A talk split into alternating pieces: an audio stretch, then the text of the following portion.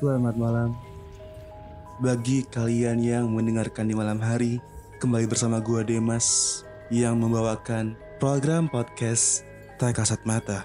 Episode kali ini gua akan mencoba mengulik trio makhluk astral yang mana makhluk astral ini sudah kita tahu, tapi apakah kalian tahu asal usul dan fakta dari tiga makhluk yang akan gue bawakan nanti?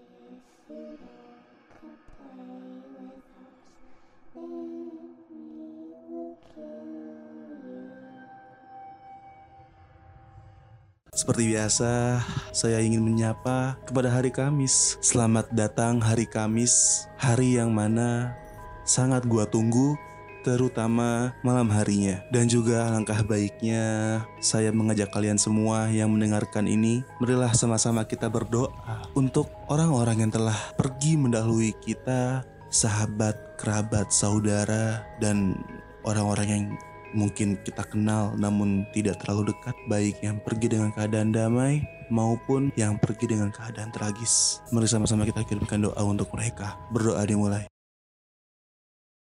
Amin. Hantu makhluk astral pasti sudah sangat melekat di kehidupan kita. Baik kita menyadarinya secara langsung maupun kita hanya merasa saja gitu kan. Dan mungkin kalian nggak tahu asal usul dan fakta dari tiga makhluk yang akan gue paparkan kali ini. Pertama, Kuyang merupakan hantu yang berasal dari Kalimantan dan populer di sana. Kuyang ini populer di Indonesia namun memang urban legenda ya di Kalimantan gitu. Menurut legenda, Kuyang merupakan hantu wanita peminum darah yang berwujud kepala dan beberapa organ tubuh yang menggelantung dan bisa membuat siapa saja yang melihatnya ketakutan. Konon katanya, Kuyang hanya tertarik meminum darah wanita yang habis melahirkan dan juga bayi yang masih dalam kandungan atau yang baru lahir. Ini bertujuan untuk membuat Kuyang menjadi lebih cantik dan kembali menjadi manusia seutuhnya. Desas-desus yang pernah gue dengar entah ini mitos atau bagaimana kuyang ini adalah suruhan seorang ahli sihir atau dukun. Ya mirip-mirip babi ngepet atau tuyul lah. Yang mana memang tugasnya untuk nyaru seperti kita manusia. Pada siang hari hantu kuyang menjadi manusia biasa yang mengenakan jubah.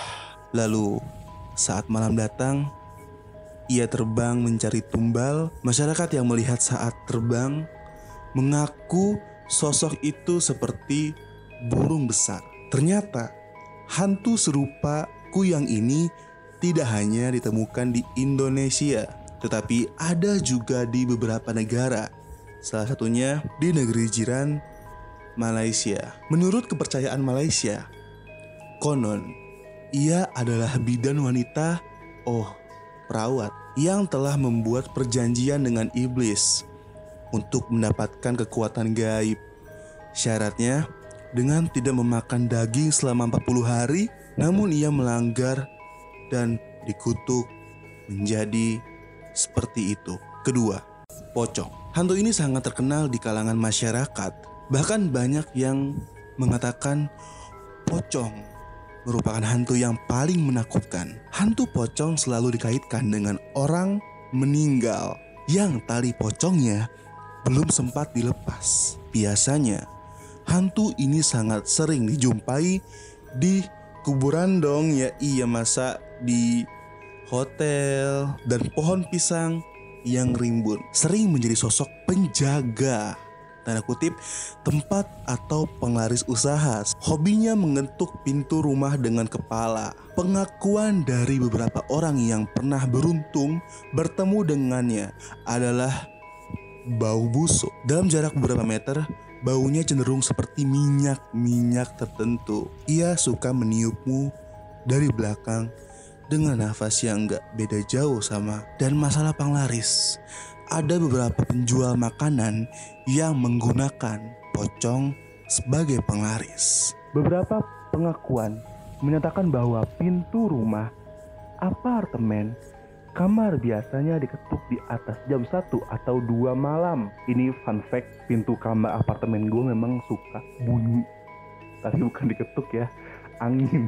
Finally, ketiga, gue literally sangat ngefans sama nomor tiga ini. Karena tujuan gue ngefans sama nomor tiga ini adalah gue ingin berdamai dengan makhluk astral. Dan gue ngefans banget di antara semua makhluk astral yang ada di dunia ini sampai-sampai kalau gue pengen ngomong kotor ngomong jorok itu nama dia yang gue sebut untuk diplesetin gitu ya biar nggak ngomong kotor biar nggak ngomong jorok kuntilanak digambarkan sebagai sosok yang memiliki wujud seorang perempuan bergaun putih yang suka mengganggu anak kecil hingga wanita yang sedang hamil ataupun yang baru melahirkan.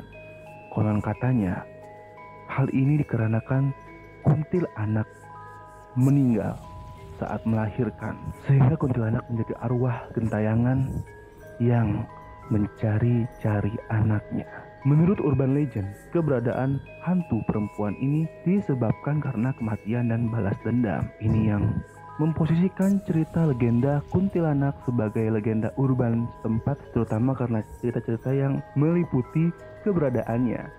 Dari banyak cerita-cerita yang terus mengalir, warga ataupun kampung setempat menyebutnya miske atau perempuan yang menggendong anak atau dalam bahasa Malaysia puan anak. Itulah asal mula penyebutan miske atau hantu Kuntilanak. Fun fact, berkaitan dengan aroma bunga Kamboja dan melati.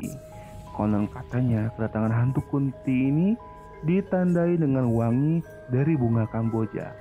Selain bunga Kamboja, bunga melati juga kadang dikaitkan dengan kedatangan atau saat adanya sang makhluk ini suka bertengger di pohon waru. Di pohon waru biasanya hantu kunti sering terlihat duduk bersemayam dan sesekali tertawa dengan suara yang melengking sehingga membuat orang ketakutan saat mendengarnya. Itulah asal-usul atau fun fact dari hantu yang sering kalian dengar. Tak kasat mata karena yang tak terlihat ada di sekitar kita.